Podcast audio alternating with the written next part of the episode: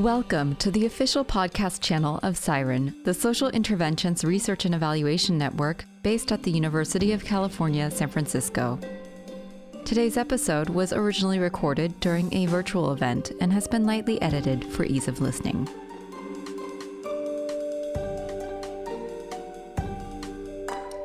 We're going to transition to hear from Dr. Ryan Petteway, um, who is a social epidemiologist health equity scholar, and a poet who combines all of those into really amazing poetry. So I'm going to turn it over to you, Ryan, um, now. Yeah, thanks for the invitation. I'm so happy to be here.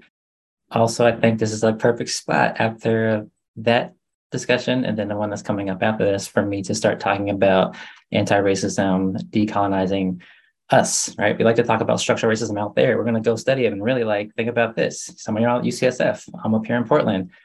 Aren't our institutions structurally racist? Aren't we not paying our fair share of property taxes? Aren't we not paying a living wage? How many people that are working at UCSF are women of color, low income, not paid a living wage, exposed to carcinogens at work, and then they become future cancer patients, right?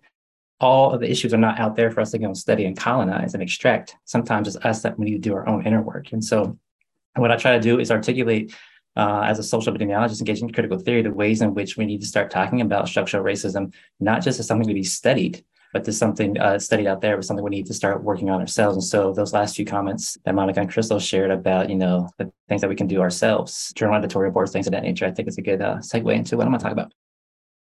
Uh, I'm going to share a screen. At least I'm going to attempt to share a screen. There's an abstract somewhere on the website that explains some of this talk, and so I'm gonna save y'all all the all the things and let y'all read that and just get right into it. Before I do that, I'm going to um, open us up with some Audre. You can see behind me right here. Audre is core of why I decided to get all bold and audacious and start bringing poetry into peer-reviewed public health spaces. And so I think I want to start there. And I'll read this quote to you because I, the title of this talk is in part informed by Bell Hooks. Uh, marginality is also a site of radical possibility a space of resistance, a central location for the production of counter hegemonic discourse that is not just found in words and habits of being and in the way one lives, a site one stays in, clings to even because it nourishes one's capacity to resist. It offers to one the possibility of radical perspective from which to see and create and imagine alternatives, new worlds. I'm going to read two poems uh, for poetic, poetic health justice. First one this piece appeared in the International Journal of Epidemiology back in February. I'm pretty sure it's the first poem of its kind to ever appear in the public health peer reviewed literature. Again, imagining new futures, resistance, radical possibility, um, opening new lanes for discourse of structural racism, what it is, what it's not, who it excludes, who it ex- uh, includes, excludes, right? So if you think nationally, for example, uh, so I'm, i just made tenure. I'm an associate professor now. That puts me like 1% of African American African American male professors in schools of public health nationally, something like that, and less than 6% um, of tenure public our tenure track public health faculty are black nationally. And so we have to ask ourselves who is doing the research about us?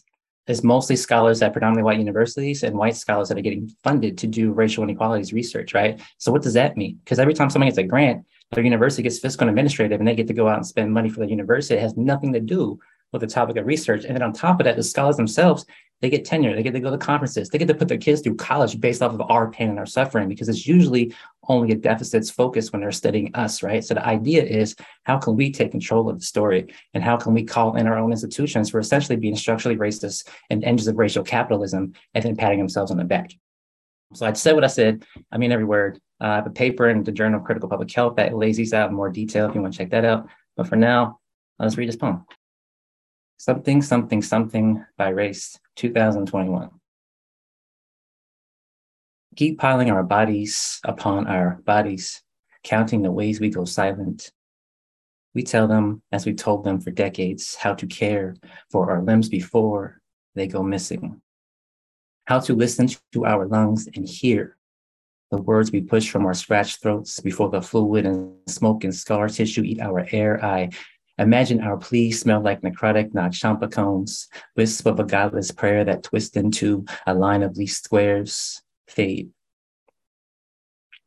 From spectacular black to something decidedly ordinary. Oh, how quickly we learn to hang degrees on drywall, how to squeeze our lives into starved models stripped naked for the pleasure of a statistician's lusting parsimonious eyes, finding findings found within findings founded upon foundations found before one could find a spice or a continent to mash. Our bodies, cornerstoned, and our cause remains lost. A death with no preceding life is a birth, is it not? Perhaps if we stack our bodies high enough, we can ask the sun not to make us so stackable, so beautiful on paper. All right. Next time you walk by a school of public health or a hospital, you see that cornerstone, think about where that money came from. It probably came from studying us that fiscal and administrative fees are paying somebody's, paying somebody's mortgages, paying the light bills. I got a hat tip to Dr. LeConte Dill, Michigan State right now. Excavated this quote from decolonial scholar uh, Alma Césaire and her dissertation work when she was at UC Berkeley. I'm also a fellow alum of UC Berkeley. Poetic knowledge is born in the great silence of scientific knowledge. 3,500 words is not a lot of space to say things that we need to say. And sometimes we need to say things that don't have to be in that format. That's the silences and the erasure of scientific discourse. It basically says that we don't belong. The knowledge from the margins and expressions, creative expressions from the margins, somehow we just leave that out as if it's not a legitimate form of communication, expression of knowledge, right? Um, that's what Bell Hooks talks a lot about. And Alma Césaire talked about this in terms of uh, poetic poetry as a source of knowledge. And of course, in the context of decolonizing, it's important um, that when we see ourselves, and I say we, those at the margins, people of color, people uh, queer, trans communities, when we see ourselves representing the public health scholarship, how do we see ourselves? Do we even recognize ourselves? Because who's telling our story and what do we look like? Are we always in a bar chart? Are we always threaded between a regression line? Is that the only time we see ourselves? And for students and scholars and professors and physicians, think about your training. And every time you had a conversation about a person of color or someone from the LGBTQ community, they were being compared to somebody else you weren't honoring listening to their stories. Like every time you hear a conversation about, for example, health inequalities, and you hear about Black health in a classroom the schools of public health, it's always worse than, it's always compared to white. It's never about joy or resistance or positivity. So these representations that we have in our public health and medical discourse, think about the damage that they're done.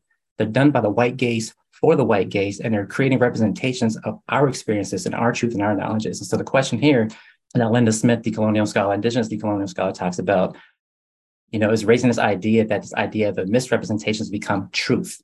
And that sometimes we can barely recognize ourselves when we read the papers about us that we had nothing to do with, right? And that's where this piece kind of comes from. Relatives Risk, or I Am Not Your Data, Ode to Delphine's Walk, Part Two.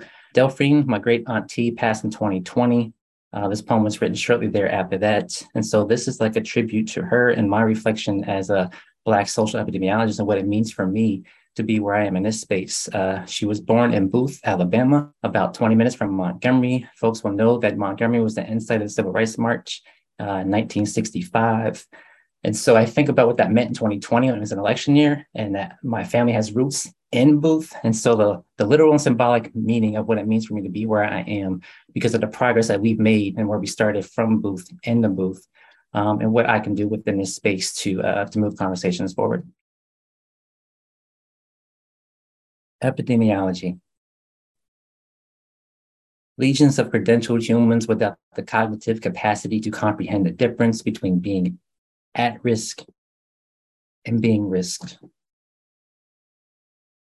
You wish to plot us and scatter our bones between proximal and distal ends of a sphere to partition our varied flesh, the way a rock might divide a stream, bringing forth alluvial futures, only to be siphoned off to water fields, flooded with illogics, dressed in the discourse of common sense, levied with citations designed to engulf our communities with precarity.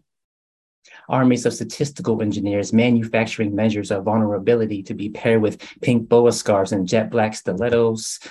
Oh, yes, these models are worn like the soles of my great aunt's shoes, broken over stochastic terrains from Booth to Detroit to Portland. 10 decades and 3,100 miles of weathering narratives of risk dangling from manuscript titles like the limbs of Black men Iola loved. And you think you know the curve of her arches because you raised and recorded her blood pressure? Use speedometers to count her steps, not knowing the reason she walks, born by a river that has yet to crest, and yet you know what's best for her. Swimming lessons?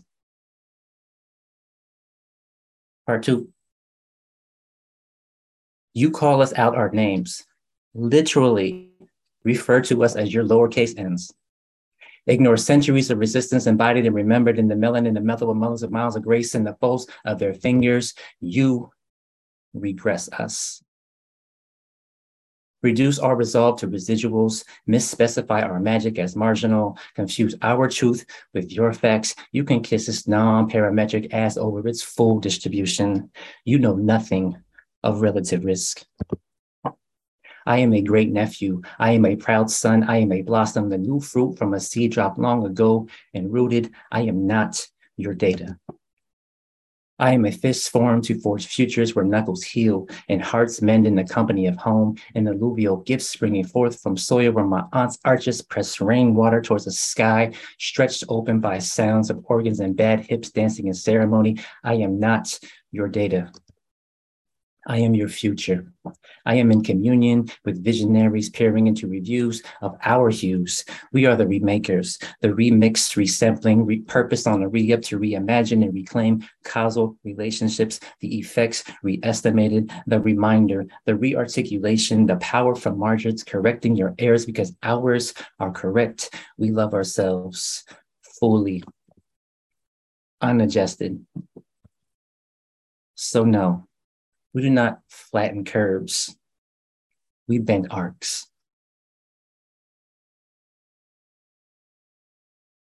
And that's net. Um, I'll leave this quote here. This is how I move. This is what I try to do. If there's time, I can take a question. Otherwise, I want to drop this here. Opening new lanes, uh, really putting bell hooks, Audre Lorde, and others into practice. Uh, this is the first ever peer-reviewed standing poetry section in a public health journal created dreamed up, made manifests uh, with co-conspirators and homies, Dr. LeConte Gill at Michigan State University, uh, LeConte Dill at Michigan State University, Sinead Birch is currently at Columbia doing a doctorate program. Submissions uh, are open, so if you got some bars, you got some fire, you know what to do with it, send it to us. We'll try to find it at home. And I should say that that second poem I read is coming out in the Journal of Critical Public Health like soon, maybe tomorrow or the next day. And so um, if you have questions, feel free to email me. Thank you. Thank you. Thank you for the invitation. I'm so happy to share the space with y'all.